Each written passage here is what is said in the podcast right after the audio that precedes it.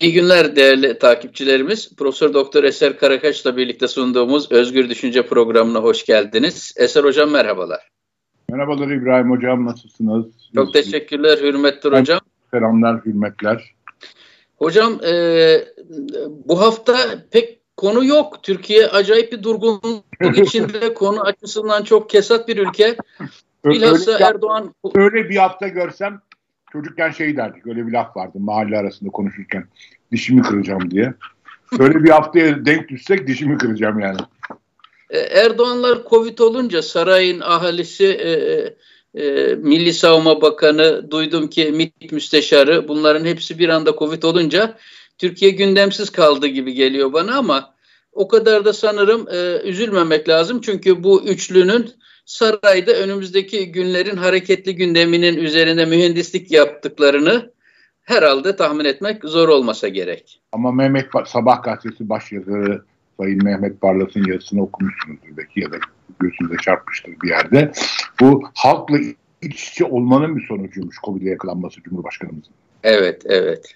Yani bu mantıkla gidersek mesela şey Brezilya'daki devlet başkanı, İngiltere Başbakanı, Putin, bunların hepsi şeye yakalandılar. Evet, evet. Yakalandılar. Yani artık şeyin, kimse ne dediğini bilmiyor bence Türkiye'de. Hocam hiçbir gündem olmasa bir şey duydum ben. Benim hocam olduğu için eğer atlarsam ayıp olur. E, hani Lady'nin topuk sesleri diye Hürriyet gazetesinde manşet olarak Tansu Çiller'in önüne açılmıştı. Tansu Çiller e, muhalefeti, bilhassa İyi Parti'yi bölsün diye yeni bir parti kurmak üzere hazırlık yapıyormuş hocam. Böyle bir şey nasıl düşünebilirler ya? Yani Tansu Hanım'dan e, bu aşamadan sonra medet ummak siyaseten inanılabilecek bir şey değil. Hakikaten inanılabilecek bir şey değil. Ama ben size bir şey söyleyeyim. An itibariyle bir programda söylemiştim. Ben şu e, hükümetin bir deney yapıyoruz, bir şey deniyoruz, sessiz olun muhabbetinin arkasında Tansu Çiller'in önerilerinin olduğuna inanıyorum hocam. E, o, o da çok yani olabilir vallahi. Burası Türkiye. Evet. Olmaz olmaz, bu ülkede böyle bir kural bu yani. Olmaz olmaz Türkiye'de. Yani bu Türkiye'ye doksan dört yılında yaptığı faiz operasyonunun Türkiye'yi nasıl çöküşe e, sürüklediğini, hazineyi borçlandırmayıp daha sonra borçlanmadığı rakamların neredeyse üç katına borçlanarak Türkiye'yi felaket bir ekonomik krize sürüklediği olayı düşünüyorum. E, şu anda Erdoğan'a benzer bir faiz üzerinden bu yaşadığımız akla ziyan, Türkiye'yi yakıp yıkan bu operasyonu önermiş olabileceğini düşünüyorum.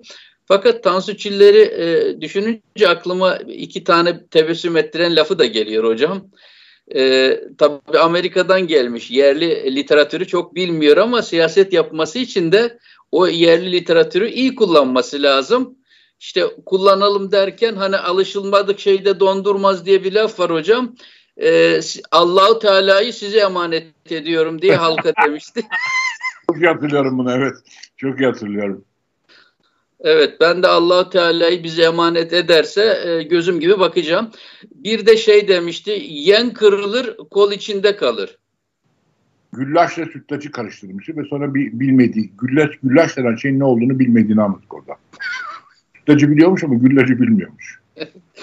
Evet, hayırlısı olsun hocam. Şimdi e, hocam e, haftanın ama önemli... Bir, bir, bir Büyükelçen şeye gelmişti. Ee, Ankara'ya çağırmış Büyükelçen'i. Gel beraber siyaset yapalım diye. Büyükelçen de Eskişehir'de o zaman, üniversitede galiba ya da yeni bir belediye başkanı seçilmiş galiba. Ee, belediyeden arabayla gelmiş Eskişehir'den Ankara'ya. Bu çok harika bir şeydir. Ee, dönüşte demiş ki Tansu Hanım, size benim özel uçak da göndereyim demiş. Yok efendim, Yılmaz Hoca da arabayla gidelim, şurası şu kadar. Eskişehir bu kadar yakın mı buraya demiş. Çok iyi, süper. Harika. Çok. Bizzat ben Yılmaz Hoca'dan çok iyi tanışırım. Evet, evet. Maliyecidir. Bizzat Yılmaz Hoca'dan duyduk. Yani şu dedikleriniz tekelci bir medyanın ülkeye nasıl bir operasyon çektiğini e, ve ibretlik bir e, resmi aslında, değil mi? Yani bu kadar e, uyduruk bir montaj olur mu siyasete dışarıdan yani? Yakışır. Evet. Evet. Yakışır. Hocam bu... E, İftira topladın ama hani ben onu söylüyorum. Allah yakışan iftiradan korusun derler. Amin. Evet, evet. Hocam e, bu Erdoğan'ın ve e, arkadaşlarının e, Covid olduğu iddiasıyla saraya çekildiği şeyine ben e, açıkçası kendi adıma inanmıyorum. Yani elbette olmuş olabilirler ama söylentiler doğruysa aynı anda e, Milli Savunma Bakanı ve MİT Müsteşarı'ndan da böyle bahsediyorlar. Ben kendi adıma şöyle değerlendiriyorum. Tabii ki elimizde ispat yok. Büyük resmi ben okuyunca böyle değerlendiriyorum. Yani Erdoğan için artık gerçekten matarada su kalmadı. Şimdi düşünsenize, İsparta halkı dört beş gün elektriksiz, doğalgazsız e, kaldı. İnsanlar e, ölümün eşiğine geldi. Sırf C H P'li belediyelerdir diye e, komşu belediyelerin yardım teklifi reddedildi. Şimdi işte her gün artık otomatiğe bağlandı. Benzine, mazota, fuleyle zam yapılması. Bu koşullarda Erdoğan'ın da her gün halkın karşısına çıkıp diyecek bir lafı yok. Yani bir de işte bu dilini kopartma olayında olduğu gibi, bu Rize, Trabzon'daki bacak kadar çocuğa nefret kusturtması gibi artık yaptığı tırnak içinde psikopatça hareketler hep siyasi kültürde geri tepmeye başladı. Eksi hanesine yazılmaya başladı. Belli ki artık e, gündemi yönetemiyor, dilini de yönetemiyor, kontrol edemiyor. Herhalde ona dediler ki efendim şu koşullarda sizin... Yani bir boş ceket atsak bir duvara daha iyi yapar. Yani sen bir on gün gözükme ama buna bir neden bulalım. Biz Covid diyelim ama sen bir konuşma ortalıkta. Çok doğru, böyle bakmamıştım. Çünkü o dil koparmaktan başlayan böyle arka arkaya kırılan inanılmaz potlar var. Evet. Yani inanılmaz. Bu nereye gideceği belli olmayan şeyler yani. Belki de böyle bir şey olmuş olabilir. Doğrudur yani. Hiç yani böyle düşünmemiştim ama e, şimdi senden duyunca niye böyle olmasın diye de düşünmedim. Mesela şöyle hocam, Ahmet Davutoğlu'nun seçim kampanyası yaptığındaki dönemi hatırlayın. Er Erdoğan bayağı bir düşük profile geçmişti hatırlarsanız. Niye? Kamuoyu çok yoruldu ağzından, dilinden, suratından, nefretinden ve ona dediler ki sen boş ver, sen yardım etme. Bırak meydan Ahmet Davutoğlu'na ve Ahmet Davutoğlu taşıdı o kampanyayı ve oldukça başarılı oldu bildiğiniz gibi. O da böyleydi yani. Halkın dokuz aldı. Evet yani.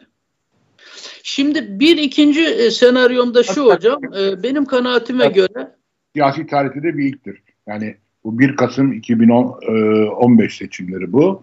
E, yüzde kırk dokuz olan bir e, alan bir partinin başkanı, Cumhurbaşkanı tarafından azledildi. Tabii.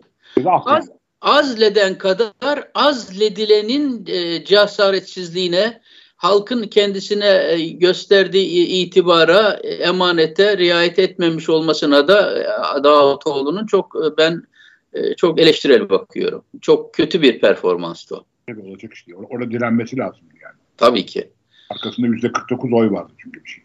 Tabii yetkiyi halktan alıyorsun ama Cumhurbaşkanı sen bırak git diyor. Dövdürtmeye kalkıyor. Bilmem ne oluyor ve sen de gidiyorsun. Olacak işte. Olacak işte. Yani. Hocam benim ikinci senaryomda şudur. Benim kanaatime göre şu an Türkiye'nin maalesef özellikle taze sıcak kaynak açısından yönetilebilirliği kalmadı. Maalesef döviz açığı had safhada. BOTAŞ'a aktarılan geçen ayki büyük kaynak ortada. Halktan dem ile birlikte gerek halktan gerekse kurumsal müşterilerden toplanan ve toplamı Toplamı on beş milyar doları geçen, ittire kaktıra, zorla, emir komutayla, tehditle, şantajla insanların çözdürttüler, getirtiyorlar.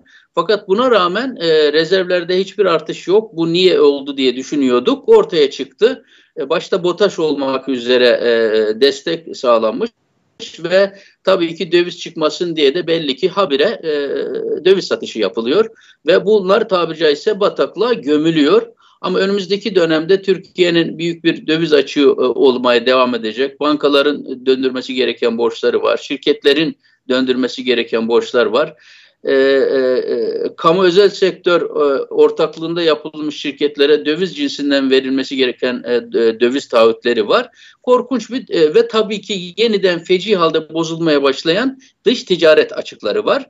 Bütün bunlar Türkiye'nin önümüzdeki dönemde yeniden borçlanma gündeminin çok yoğun, çok kalabalık olduğunu gösteriyor ve bu şu an toprağa gömülen döviz çıkmasın diye e, yapılan bu sarfiyatın büyük bir enerji biriktirdiğini ve önümüzdeki dönemdeki döviz patlamasının adeta bu şekilde garanti altına alındığını ya, görüyoruz. Lübnan olabilir miyiz yani sence? Nasıl hocam? Lübnan olabilir miyiz? Hocam benim kanaatime göre kaçınılmaz ama e, bu Erdoğan'ın e, Erdoğan'ın e, seçime hangi koşullarda gidip kazanacağını yahut da kaybedeceğine bağlı olarak e, değişir. Yani e, açıkçası şu an e, saraydaki e, bu buluşmanın benim kanaatime göre bu, bu dediklerimden sonra Erdoğan'ın Putin e, Biden'la yeni seçilerek geldiğinde başaramadığı işbirliğini şimdi başarmak üzere artık daha gardı düşmüş olarak, çünkü Çin'den, Rusya'dan Türkiye'ye sıcak para gelmiyor malum haliniz. Benim hem Çin'de hem Rusya'da tanıdığım akademisyen dostlarım var. Diyorlar ki kesinlikle Çin'de ve Rusya'da Erdoğan'a yönelik hiçbir sempati yok, hiçbir güven yok. Fakat küresel politikanın bir zarureti olarak belli asgari düzeyde ilişki sürdürülüyor. O yüzden Çin, farkındaysanız, Kanal İstanbul'da artık gelmedi. Türkiye'ye zaten öteden beri İpek Yolu projesi de dahil olmak üzere büyük oktanlı hiçbir yatırım yapmıyor. Çünkü Erdoğan'ı biliyor, Erdoğan'dan korkuyor. Biden da aynı durumda olunca işbirliğine yaklaşmamıştı. Anladığım kadarıyla şu an Erdoğan, bana verdiğiniz ev ödevlerini ben yapayım ve şu çıkmazdan kurtulayım pazarlığına geçmiş durumda. Mesela siz nasıl değerlendiriyorsunuz? Durup dururken Kemal Kılıçdaroğlu, Erdoğan'ın üçüncü dönemine itirazımız yoktur açıklamasını ve o pan, Covid oldu diye ona gönderdiği sıcak mesaj, Erdoğan'ın dönüp ona müthiş sıcak mesaj göndermesini şu dediğim gündemin parçası olarak görebilir misiniz hocam? Doğru, yani düşünmediğim bir soru soruyorsun bana, yani çalışmadığım yerden geldi bu sorun İbrahim. Bilmiyorum ama e, anayasaya bakarsam, bugün yine baktım tekrar. Üçüncü dönem şeyi çok zor gözüküyor. Yani şeyde de, C H P'de de e, siyasi oportuniteleri hukukun önüne çıkartmak gibi bir yanlış merakı var. Böyle bir şey olmaz yani. Anayasada çok net gösteriliyor ya. İki dönemden fazla Cumhurbaşkanı seçilemez diyor. Orada da belirtmiyor. Yani Cumhurbaşkanı hükümet sistemi, parlamenter sistem. Çünkü aynı anayasayla yönetiliyoruz sonuç olarak. Anayasa değişmişti ki. Hani yeni bir anayasa yapılırsa bin dokuz yüz seksen ikideki gibi anlarım. Anayasada çok açık bir hüküm varken Sayın Kılıçdaroğlu böyle bir şey nasıl söylüyor? Ben bunu anlamakta zorlanıyorum. Çok net. Hocam ben işte bunu yapılan yapılmakta olan şu anki pazarlıkların bir e, bileşeni olarak e, düşünüyorum. Erdoğan gardı düştü, artık diyor ki ben diyor bu sistemden vazgeçiyorum, beni içine yerleştireceğiniz bir modeli kabul ediyorum, benim için uygun bir geçiş dönemi olsun. Amerika'dan biliyorsunuz Türkiye'nin iyi bir yapılandırmayla, iyi bir reform paketiyle I M F'den en az biz yüz milyar dolarlık bir paket muhakkak kullanması gerekiyor. Türkiye artık dibin dibini görmüş durumda. Biden'ın da kendine ait Türkiye gündemi, tabii ki Ukrayna gündemi başta olmak üzere, NATO'nun bir parçası olan Türkiye'nin alacağı pozisyon ve füzeler de içinde olmak üzere Rusya'dan. Ben bir paket program üzerinde, tabiri caizse hocam, Dolmabahçe görüşmelerinde nasıl ki Erdoğan Yaşar Büyük Anıt'a Ergenekon'la işbirliğinin taahhütünü verdi ve o tarihten itibaren cemaati nasıl yok edeceğine dair bir senaryo üzerinde çalıştıysa ve bu on beş Temmuz'da gerçekleştiyse, benim kanaatime göre şu an sarayda ikinci Dolmabahçe görüşmesi oluyor, sembolik olarak söylüyorum. Bu görüşmede Erdoğan'la Ergenekon'un, Avrasyacıların zorunlu ittifakının bitmesi üzerine kurulan bir görüşmedir. Yeni müttefik etkin bir şekilde Amerika'dır. Ee, ve e, buna uygun bir yapılanmanın önümüzdeki dönemde geleceğini ben düşünüyorum. Böyle olursa şu, konu şuraya gelir. Muhalefet zaten güçsüz. Hocam muhalefetin güçsüzlüğü nedeniyle Erdoğan yeniden kazanır. Bir I M F paketi ve bir I M F perspektifi gelirse, Amerika'dan pozitif bir gündem gelirse ve bu gelsin diye Erdoğan üst üste bazı af, genel bir af çıkartmak gibi, işte e, kuvvetler ayrılığını güçlendirme konusunda bir takım adımlar atmak gibi, e, füze almaktan vazgeçmek gibi, NATO'ya olan taahhütlerini ve Avrupa Birliği'ne yönelik taahhütlerini yeni baştan deklare etmesi gibi bir takım hamlelere girerse Erdoğan bu seçimleri yeniden alır hocam. Evet, bu, yani bu benzer yorum yapan çok arkadaşım var. Evet.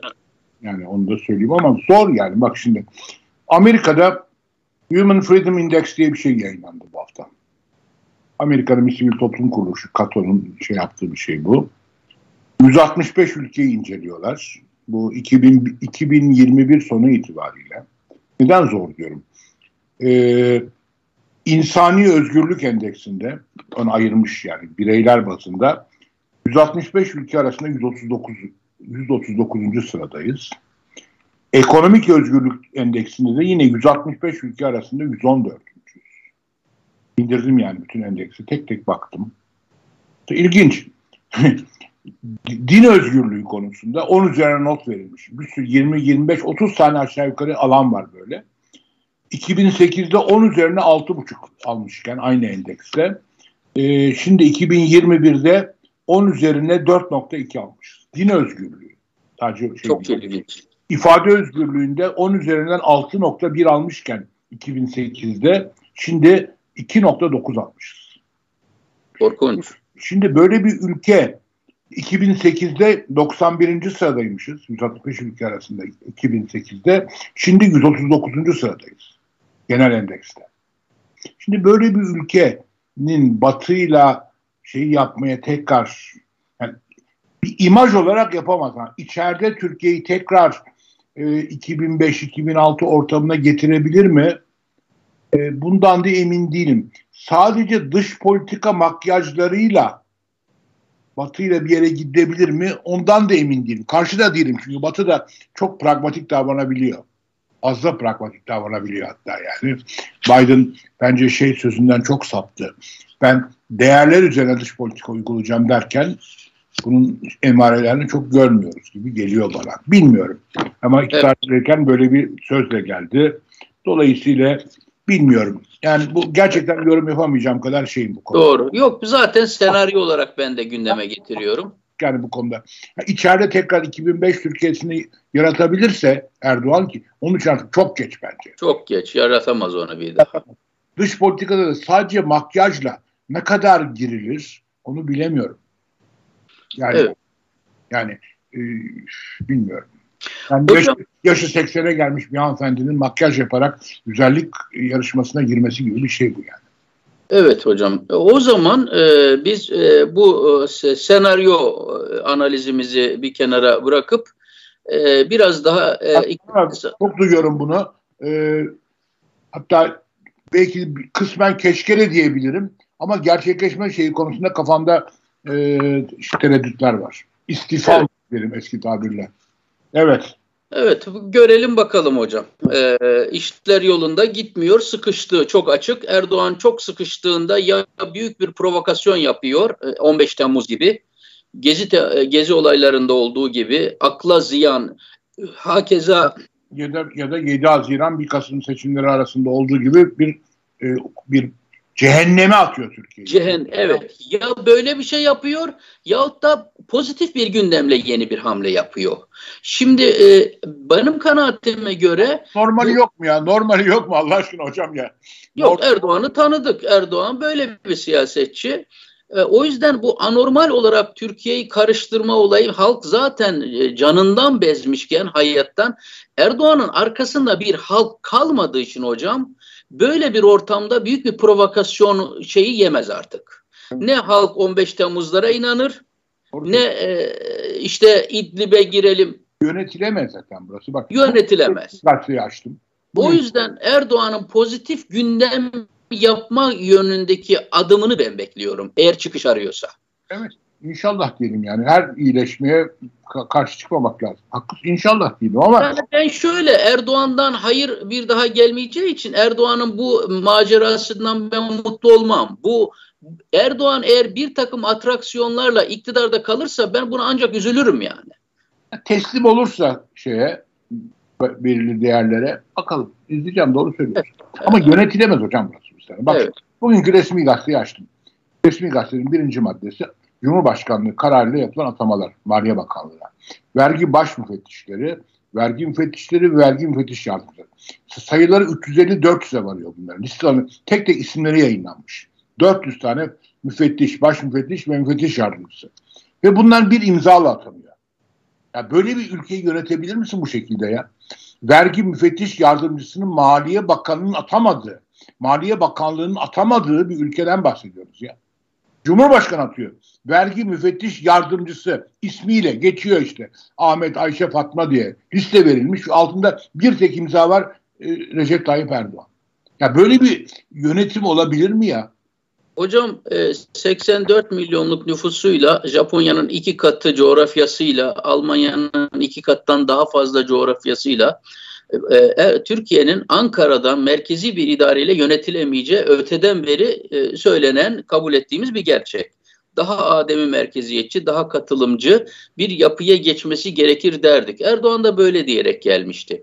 Onu şimdi o Şimdi onu arar olduk yani. Artık. Şimdi onu arar olduk. Ankara merkezi değil, bir bina odaklı, sarayın iki serverının ucundaki telefonlara bağlı bir ülke bunu yönetme şansı var mıdır? Mümkün değil. Ama şimdi Danıştay, Dava Daireleri İdare Genel Kurulu bir karar aldı bu hafta. Şimdi birazcık idare hukukuyla meşgul olan bilirler ki bu karar bağlayıcı son karardır. Ama nasıl bir şey oluyor? O kararın uygulanması için tekrar ilk derece mahkemeye dönülüyor. Ama ilk derece mahkemeye şey gösteriliyor. Dava Daireleri Genel Kurulu. O Danıştay'ın en üst organı. Orada bir karar alınmıştır, buna uyacaksın diye. İlk mahkemede bu üst normu görüyor ve kararını değiştirmek zorunda. Ama Türkiye'de herkes düşünüyor. Bu şeyle ilgili bu. Sarayın kaçak inşaatı ile ilgili bu. Ama Türkiye'de herkes şimdi acaba o ilk bidayet mahkemesi bu kararı uyar mı uymaz mı tartışıyor. Böyle bir şey olabilir mi ya? Oraya ya. Bir norm koyuyorsun. Ya bu şeye benziyor aynen. Bir mahkeme, Anayasa Mahkemesi'nin kararını uygulayacak mı uygulamayacak mı? Ya. Ya böyle ya. Bir ülke yönetilebilir mi? Böyle bir rezillik olur mu ya? Hocam zaten şu dediğiniz yerlerden girince inanın bu programları falan yapmanın anlamı falan da kalmamış oluyor. Sözün bittiği yere gidiyoruz gerçekten. Enflasyon, şimdi biraz önce açtım yani. Bugün Londra'da şey Maliye Bakanımız işte yatırımcılarla, yatırımcıları Türkiye'ye çağıracak. Yatırım bekliyoruz. Şimdi para yok yani. Ee, bir soru gelmiş kendisine. Türkiye'deki enflasyon nedir? Yani ne bekliyorsunuz? Enflasyon nasıl gelişir falan diye. Sayın Nebati'nin cevabı şu. Bu kültürel kökenli bir şeydir. Siz anlamazsınız demiş. Çok güzel ya. O zaman yatırımcıların da tamam o zaman biz bu toplantıyı bitirelim burada evet. demesi gerekirdi. Kültüre yabancıyız. Aynen çok haklısın. Biz bu kültüre de yabancıyız. Yani siz anlamazsınız diye bir yanıtta da yabancıyız. Dolayısıyla biz müsaadenizi istirham ediyoruz deyip ayrımları lazım yani. Ama yani bir yatırımcıya enflasyon konusunda hesap vermediğin zaman hesap verilecek başka bir şey kalmıyor zaten. Anladım. Almıyor tabii canım. Ya böyle bir şey olabilir mi? Ya bak İbrahim Hocam sana da bir haddim olmayarak bir şeyim önerim diyeyim. Tavsiye önerim. Bundan sonra sana bir e, Türkiye'deki enflasyon enflasyon oranlarıyla ilgili ya da projeksiyonlarla ilgili bir soru geldiği zaman bunu lütfen antropologlar, antropologlara sorun diye. E, öyle yapacağım bundan sonra. Kültür, kültür konusuyum çünkü. Maliye Bakanımızdan daha iyi bilgisi yani bu konuda. Yani bana niye döviz soruyor insanlar ki döviz ne olacak diye. Gitsin antropologlara bir de hatta falcılara sorsunlar yani. Tabii, tabii, tabii. Durum. Şimdi hocam ilginçtir. Türkiye'nin tabii bu e, refah açısından korkunç bir çöküş dönemi yaşanıyor. Şunu söylemek isterim. Şimdi biliyorsunuz biz bin dokuz yüz doksanlı yılları yaşadık. doksanlı yılların özeti neydi hocam? Döviz, faiz ve enflasyon arasında korkunç bir kısır döngü kurulmuştu. Sık seçimler nedeniyle istikrarsız ortamda ücret ayarlamaları da sık olması münasebetiyle enflasyon nedeniyle tam o döviz e, fiyat ayarlamaları da bu kısır döngünün içine girmişti. Hoş geldin doksanlar. Dolayısıyla şimdi aynen enf, e, kur, faiz, enflasyon, ücret ayarlamaları bunların hepsi yeni baştan büyük bir e, alev gibi yakacak şekilde ülkeyi devreye girdi. Şimdi geçenlerde hocam The Economist... İlave edeyim mi izninle? Araya giriyorum, özür dilerim. Bir de Bodrum'da Yalıkavak Marina'daki fotoğraf var.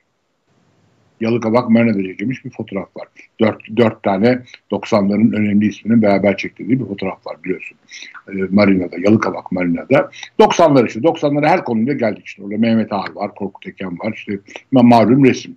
Yani ya, ya, bulunabilirse şeyde ekrana yansıtılırsa Selim Bey size böyle bir şey yapabiliyorsa. doksanlar o demek işte. Her şeyi doksanlara geldik tekrar. Doğru. Ee, e, peki Selim Bey bize bir şu The Economist'in The Mac e, indeksini e, bence bir, o bir numarayı koyalım. Bunu biraz konuşalım şu aşamada hocam izninizle. Şimdi bu biliyorsunuz dünyada çok meşhur The Economist dergisinin The Big Mac indeksi çok meşhur. Ee, işte bu e, fast food e, dükkanlarında e, McDonald's'larda satılan bu Big Mac herkesin yediği büyük bir, e, bir meşhur bir e, şey ne derler e, gıda. Şimdi bunun e, e, fiyatının dünyada ne duruma geldiğine bakıyor. Dünyayı Özel, bunun üzerinde. Dünyanın her yerinde aynı çünkü. Evet, içeriği aynı çünkü. Aynı. Kullanılan şey. Malzemeler aynı çünkü. O yüzden çok güzel bir refah mukayesesi yapmaya izin veren bir şey. Malum bizde de şeye bunu tatbik ediyorlar. Menemen endeksine tatbik ediyorlardı. Ama biz istikrar kazandıramadık. Bir menemen endeksinin yapılmasında sürekli düzenli olsa o da çok şık olur. Tabii tabii. Ee, onu biz Or, tutura... Orada bile sorun çıkardık. Soğanlı mı olacak, soğansız mı olacak? Or, yani gerçekten öyle hocam. Onu bile beceremedik. Şimdi burada The Economist dergisi diyor ki e, şimdi Türkiye'de bir Mac, e, e, Big Mac yaklaşık yirmi beş TL diyor. Amerika'da bu beş virgül seksen bir dolar diyor. Türkiye'de diyor olması gerektiğini varsaydığımız e, dolar kuru dört virgül otuz diyor. dört virgül otuz dolar kuruna göre hesaplarsak e, ki mevcudumuzu da on üç virgül kırk iki olarak görüyoruz diyor. Dolayısıyla bu kadar yükseğe doğru çıkmıştır diyor. Buna göre e, Türk lirasının yaklaşık yüzde altmış sekiz oranında değersiz olduğu, değerini gereğinden fazla değer kaybettiğini ortaya koyuyorlar. Ve işte bu grafikte de Türk lirası en çok değer kaybedenlere e, sola doğru vermiş oraya. Bakın orada e, Rusya ile birlikte Türk lirası en çok dünyada açık ara değer kaybetmiş ülke parası olarak gözüküyor. E, sadece bir iki tane birkaç tane ülkenin de fazla parasının değerlendiği ortaya çıkıyor. Şimdi ben bu e, Big Mac örneğini The Economist'ten şunun için verdim hocam. Ee, aynı şeyi benzer bir şekilde petrol üzerinde de konuşabiliriz. Şimdi son bir yılda petrol fiyatı dolar karşısında yüzde kırk kadar yükseldi geçtiğimiz bir sene zarfında. E, dola, e, petrol tabii ki bir altmış dolarlardan yaklaşık doksan dolarlara doğru hareket edince elbette ki bunun içeriye fiyat yansıması olacaktır. Ama e, aynı dönemde işte az önce de söyledik. E, dolar T L karşısında son bir sene bağlamında yüzde doksan değer kazandı.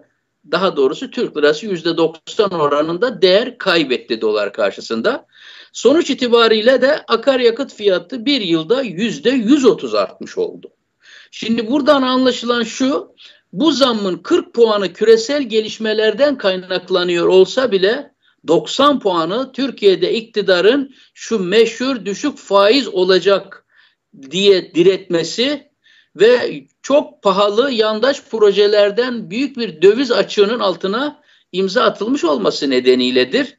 Dolayısıyla fiyat etkisinden ziyade Türkiye'de petrol, akaryakıt fiyatlarında kur erozyonunun konuşulması lazım hocam. Suçlu Erdoğan'dır yani. O meşhur modelidir. E ben size bir müjde vereyim şimdiden isterseniz. Ee, o da şu. Ee, üç Mart Perşembe'ye geliyor. Ee, Şubat ayı enflasyonu açıklanacak. Ve e, muhtemelen Türkiye üç Mart iki bin yirmi iki günü enflasyon oranında Arjantin'i geçecek. Bir buçuk puan gerisindeyiz aşağı yukarı şu anda Arjantin. Hocam ama acaba diyorum ki biraz daha temkinli konuşsak mı? Şimdi Erdoğan nihayet aradığı militanı, partici, siyasi, yandaş bir militanı TÜİK'in başına koydu. Onun da iyi bir sınırı var. Değil mi? Onun da iyi bir sınırı var. Ben geçen duydum, yeni TÜİK Başkanı Merkez Bankası'nın başkanına çağrıda bulunmuş. Gelin şu enflasyonu artmayacak şekilde yeniden hesaplayalım diye. Şeyleri değiştiriyorlar. Endeksteki şeyleri değiştiriyorlar ama onların da yani derde deva olacak şeyler değil onlar. Değil, Hatta, değil mi hocam? Tadre şifa derler eski, eski dilde. Tadre Doğru. şifa olacak şeyler değil bunlar yani. Yine de belki on iki çıkacakken on bir buçuk çıkacak yani ben sana söyleyeyim. Çok yani. Zaten e, belli ki hocam çözemiyorsan ölçme politikasına evet. yöneldiler net bir şekilde. Bakın TÜİK enflasyon... Söyle hocam, pardon, buyurun. Özür, özür dilerim, siz dediniz bu ağırlıklar değiştirildi. O, orada ben bir iki tane rakam vereyim izninizle. Şu TÜİK'in enflasyon sepetinde konut harcamalarının payı o yüzde on beş nokta otuz altıdan on dört nokta on bire indirildi. Bu konut harcaması lafı önemli. Çünkü hocam konut harcamalarının içerisinde elektrik, su, kira, doğalgaz var ve bunların tümünden yapılan sepetteki düşürme bir nokta yirmi dört puan çok da az değil. Yani halkın en çok belini büken e, korkunç zamların olduğu şeyleri sepette bunları biz çok koymuşuz. Halk tam da bu kadar kullanmıyor, bunlarıya getiriyorlar. Bunun bir anlamı olabilir. Aynı düzenlemeyi sandıkta yapabilirlerse seçimlerde. Ha, süper. Başka türlü anlamı olmaz, size söyleyeyim. Ama bir biraz önce yani işte yazı yayınladığım şeye de artı gerçeğe de bir yazı gönderdim. Yani mantık şey, aynen Maliye Bakanı'nın şey gibi e, ne derler, Kül, bu kültürel bir konudur anlamazsınız dediği gibi. Şimdi bir laf var mesela, bu Erdoğan'ın da dilinde. Ya ben bir iktisatçı olarak anlamakta çok zorlanıyorum. Vatandaşı ezdirme, enflasyonu vatandaşı enflasyonu ezdirmeyeceğiz diyor. Şimdi bu ne demek düşündüğün zaman? Şöyle sakin duralım, düşünelim. Bir enflasyon diye bir bela var, dışarıdan gelmiş. Böyle canavar bir, gibi gelmiş, evin içine girmiş. Gibi bir şey yani. Senin kontrol edemediğin bir kontrol değişkeni değil bu senin. Öyle bir şey dışarıdan gelmiş. Biz de buna karşı yani kar yağıyor, bir kar fırtınası oluyor. Onu değiştirebiliyor musun? Değiştiremiyorsun şimdilik. Niye, niye değiştiresin? Ondan sonra ona karşı önlem alıyorsun. Ona, ve vatandaşı ezdirmeyi istiyorsun. Halbuki hükümetlerin görevi enflasyona karşı vatandaşı ezdirmemek değildir. Enflasyon yapmamaktır. Her şeyi tersten yapıyorlar. Her şeyi tersten yapıyorlar. Evet. Yani şimdi yine açtım baktım işte Merkez Bankası kanunun dördüncü maddesi. Çok açık yazıyor. Merkez Bankası'nın asli görevi enflasyonla mücadele etmektir ve bunun için de işte enstrümanlarını özgürce kullanır diyor. Faiz oranı başta olmak üzere. Sen şimdi ondan sonra Maliye Bakanı diyor ki, o kül, kültürel konuyu açan Maliye Bakanımız Sayın Nebati diyor ki e, biz Merkez Bankası'nı önemsizleştirdik. Asli görevi enflasyonla mücadele olan bir kurumu devre dışı bırakırsan bu ülkede enflasyonla mücadele edebilir mi hocam ya? Böyle bir şey olabilir mi ya? Hocam üç tane e, e, bizim beceremediğimiz e, ama çözümünü becerirsek Türkiye'nin büyük oranda hangi iktidar gelirse gelsin e, tekrarladığı şu sorunların çözüleceğine inanıyorum. Bir, yani tarihsel olarak yani modern tarihte moder, para modern bir şeydir aslında. Yani itibari para modern bir şeydir. Yani matbaa icat edildi. Merkez bankacılığı tabii hepsi bunlar beraber işte yeni şeyler. Çok evet. Ülk, yani Türk milleti, Türkiye'nin siyaset kültürü, e, entelektüel kültürü ne derseniz deyin adına parayı yönetmeyi bilmiyor. Çark kurnazlığına kaçıyor. Katma değer yönetemeyince, değer yaratamayınca, rekabet oluşturamayınca dönüyor şark kurnaz olarak para basma matbaalarına yöneliyor ve onu bir kaçak vergi yöntemi olarak kullanıyor. Kaçak bir e, kollayıcı bir finansman yöntemi olarak kullanıyor. Bir kısa bir dönemi kurtarıyor, uzun dönemi yok edip gidiyor. Bu bir. Dolayısıyla mesela ben bu bağlamda e, tabii ki buna tepki geliyor ama madem Türkler bu parayı yönetmesini beceremiyor ve bu artık kesinlikle ispat edildi. Çünkü si- o siyaset kıvamımız buna izin vermiyor. O zaman Türk parasının yerine ya euro gibi bir paraya geçeceğiz veyahut da Türk parası euroya endekslenecek hocam. Hocam ben yirmi sene bir şekilde canım canım çıktı. Ne yapalım, ne pahasına olursa olsun şu Avrupa Birliği'ne kapak atalım diye. Ya. Bunların en önemli nedeninden bir tanesi bu senin söylediğinde. Allah evet. razı olsun. Evet. Çünkü beceremiyoruz. Para işini beceremiyoruz. Şimdi bu anayasal iktisat çerçevesinde şöyle bir şey diyesim geliyor. Diyelim ki para basma oranını, emisyon oranını ekonominin reel büyüme oranının bilmem ne oranına endeksleyelim diye bir şey diyeceğim. Fakat ulusal hesaplarla da oynamaya başladıkları için bu da anlamını kaybediyor. Ya şimdi yani belki bu programın şeyini biraz aşabilir ama teknik olarak ne demektir enflasyon? Para arzıyla para talebi arasındaki farktır. Evet. Bu kadar basittir.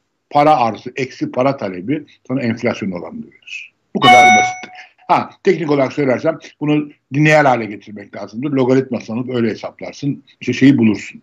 Ama şimdi burada mesele niye para arzımız bu kadar yüksek? Neden para talebimiz bu kadar düşük ki bu kadar yüksek bir enflasyona çıkıyoruz? Ha, bir de şeye kafa vermek lazım. Niye para talebi düşüyor? Niye para arzı artıyor? İşte o, ben de teknik olarak, teknik olarak sen bu sorunun cevabını çok iyi verdin. Biz parayı yönetmeyi beceremiyoruz. Bu kadar basit. Fakat çok ilginç hocam. Ee, aslında yerli ve milli hükümetimiz e, gözle kaş arasında şu an Türk lirasını e, a, yabancı kura, yabancı paraya endeksledi. Tamam, tabii, tabii. Fakat bunu da en kötü şekliyle yaptı. Aslında ben şunu söyleyeyim. Biz Türk parasının değerini biraz e, tırnak içinde e, bu hükümet için rencide edici olsa da biz yabancı kura endeksledik deseler itirazım yok. Fakat e, e, oradan aldıkları, getirdikleri dövizi çarçur etmek suretiyle kendi kurmaya çalıştıkları mekanizmayı zaten baştan yok ediyorlar. İki, bu aldıkları parayla zengini sigortalayıp fakirden alıp hazineden zenginin bu kayıplarını oradan telafi etmeye kalkıyorlar. Ama peki ana muhalefet partisi de bunu Anayasa Mahkemesi'ne götürmüyor. Evet, ilginç. Yani. on dokuz Ocak'ta bu kanun çıktı. Onun on ikinci maddesi. Ve şöyle hocam, tabii böyle olunca siz doksanları benden iyi hatırlarsınız. Şimdi o zamanlarda bir ücret ayarlaması yapıldığında e, diyelim asgari ücrete filan bir toplu sözleşmeyle şunla bunla. Hiç olmasın bunun rantını diyelim ki, yani öyle bekleriz değil mi? yüzde elli oranında asgari ücret zammı yapıldı şu an Türkiye'de. Ömrü ne kadar gitti hocam? Bir ay. Şu an itibariyle, Şubat sonu itibariyle hocam, e, reel ücretlerin e, düzeyi iki bin yirmi bir seviyesine tekrar geri dönmüş. Numan Kurtulmuş Temmuz'da bir daha yapacağız dedi. Ama enflasyonda bir daha artacak. Yani evet, sen çok güzel özetledin yani şey yapmayı. Bu, bu sarmala girdik yani artık. Sarmala girdi. Sarıyor, sarmal. İşin kötüsü şu yani, bu dikkat çekmek istediğim şey şu. Yani bu işi yaptığın zaman hiç olmasın bir altı ay, yedi ay, bir sene bunun rantını yemeyi beklerdin. Ne güzel ücretleri artırdık derdin. O kadar kötü bir sarmala girdi ki bir ay yetti. yüzde elli gibi korkunç bir zam yapıyorsun. Bir ay sonra kayboluyor. Türkiye şu an Venezuela olmuş durumda. Evet, Türkiye bir Venezuela olmuş durumda. Şimdi devamında da tabii ki siz hatırlattınız programın başında. Devamında da tabii ki Lübnanlaşma gelmesi lazım. Lübnan'da olduğu gibi I M F ile Biden'la anlaşıp da bir yüz milyar dolarlık bir yapısal dönüşüm programı eşliğinde ve bir e, e, hukuka, demokrasiye dönüş eşliğinde bir yeni bir çıkış, yeni bir huruç harekatı başlatamazsa Erdoğan, o zaman Türkiye Lübnanlaşıyor. Yani ne oluyor? Evdeki ya da bankadaki ya da kasadaki paralarımıza Erdoğan yapacak bir şey yok, milli kurtuluş savaşı veriyoruz deyip paralarına çökecek, başka çaresi yoktur. Yani. Hocam bu hafta biraz şey tanıtalım mı? Kitap tanıtalım mı? Nasıl istersen hocam, sen başla istersen, nasıl şey yapalım? Ben mi yapayım? Hocam siz e, çok güzel bir parça okuyacağınız için o onun güzelliğiyle tadı damağımızda kalsın. Bak, bak şu kitabı gösteriyorum. Beşir Ayvazoğlu. Evet. Eve onu tamam. Sonunda gösterin ve okuyun hocam. Ben önce Yahya Kemal ansiklopedisi bu. Tamam. Ben şimdi hocam biraz nahoş bir kitap tanıtımı yapacağım. E, şundan dolayı e, açıkçası şu an yaşadığımız ortamda ne oluyor hocam? Ee, Türkiye'de güzel bir şeyler oldu değil mi? Birçok dağıtım şirketinin elemanı e, e, örgütlendiler, direndiler. E, tekstil işçileri birçok fabrikada istedikleri ücret zammını, hak ettikleri ücret zammını aldılar. Evet. Bu Türkiye'de böyle ortamda örgütlü direnişin bir sınıf bilincine dayalı, patronlar hocam sizin dindar mı, sağcı mı, solcu mu, Laz mı, Kürt mü olduğunuza bakmıyor. Çatır çatır kendi karını maksimize ediyor ve size de elinden geldiği kadar hak ettiğiniz emeğin karşılığını vermemek istiyor. O yüzden Türkiye'deki bu sol slogan doğrudur. E, sınıf bilincine dayanan kolektif örgütlü bir mücadele olmadan bu ülkeyi peygambere bile vermemek lazım. Kimseye vermemek lazım. İşte o şey işte o bu motosiklet ve kuryelik sektörü bu pandemi ortamını çok güçlendi. Şeyler yani sektör değil, sadece sektör değil, çalışanlar da çok güçlendiler. Pazarlık güçleri arttı. Bunu da şey yapmak lazım. Özel olarak bu şu anda en güçlü pazarlık yapabilecek kişiler o kuryeler. Tabii ki. On, onlarsız iş yürümüyor. Şimdi bu bir. İki, e, İsparta'da olan şeyler bu elektrik dağıtımının özelleştirilmesi olayı. E, da yine özelleştirmenin hangi kalitede yapıldığını, ne tür bir özelleştirme şartnamesinin yazıldığını, kamunun özelleştirmeden sonra... Den ya, ya denetim yapılmıyor yani, bu kadar basit, denetimsiz yani. Şimdi hocam kablolar yerin altına alınacak denmiş, alınmamış, kalitenin artırılmasına yönelik yatırımlar yapılmamış ama en acısını söyleyeyim size. Bunu şu Türkiye'de şu an yargı diye bir şey olsaydı derhal buna dur demesi lazımdı, çoktan demesi lazımdı. Elektrik dağıtım şirketleri ödemeleri gereken parayı ödememişler elektrik üretim şirketine. Çok ilginç. Ve hocam ilginç ödemedikleri şey de ne? Belgeleri yayınlandı, çıktı. Devletten otuz iki kuruşa alıyorlar. Millete yüz otuz yedi TL'ye satıyorlar hocam. yüz otuz yedi kuruşa satıyorlar. Arada altı yedi katlık bir e, fark var. E, yüz otuz yedi ile iki yüz altı kuruş arasında korkunç bir fark var. Onu da ödemiyorlar. Yani beşte birlik bir parayı da ödemiyorlar. Bunu da halktan soyuyorlar. Peki günlerden beri elektrik alamayan halka bunun ceremesi hangi kıstasa göre? Kullanamadığı elektrik mi? Hastalık mı? Onur ve izzetinin rencide edilmesi mi? Üretim kaybı mı? Hangi kıstaslara göre hangi yargı Türk halkının hakkını nasıl soracak? Kimden soracak? Hocam bak buradan, belki buradan bir cevap olur. Şu kitaptan, Ayvazoğlu'nun kitabından çok kısa bir şey anlatacağım. Bayıldım ben buraya. Yani Fuat Bayramoğlu, eski Cumhurbaşkanlığı Genel Sekreteri, eski emekli, yani rahmetli olmuş doksan altıda Fuat Bayramoğlu, büyükelçi. Onun evinde bir toplantı yapılıyor. Toplantıda başkaları da var ama Yahya Kemal de var. Tabii Yahya Kemal çok şey bir kişi, ağırlıklı ve şey bir kişi. E, milliyetçilikten konuşuluyor. Milliyetçilikten konuşulurken masadaki birisi e, Emin Yurdakul'un şu meşhur sözünü söylüyor. Ben bir Türk'üm, dinim cimsin uludur diyor. Meşhur Mehmet Emin Yurdakul'un şi şiiri bu. Ben bir Türk'üm, dinim cinsin uludur mısrağını söylüyor. Bundan sonra bu bizim diyor mottomuz olacak diyor. Yani Kemal diyor ki, ya arkadaşlar diyor, ben diyor şairim, siyasetini anlamam diyor. Milliyetçilik nedir etmez. Ama diyor şiir, şiir de böyle milliyetçilik olmaz diyor. Peki nasıl olur diyorlar. Bakın ben size şiirde gerçek milliyetçiliği okuyayım diyor. Eyvah! O üç çifte kayık aldı kararım. Şarkı okuyup geçtiği bir afet var içinde diyor. Bu Nedim'in bin yedi yüz onda yazdığı bir şey. Bir daha okuyorum. Eyvah! O üç çifte kayık aldı kararım.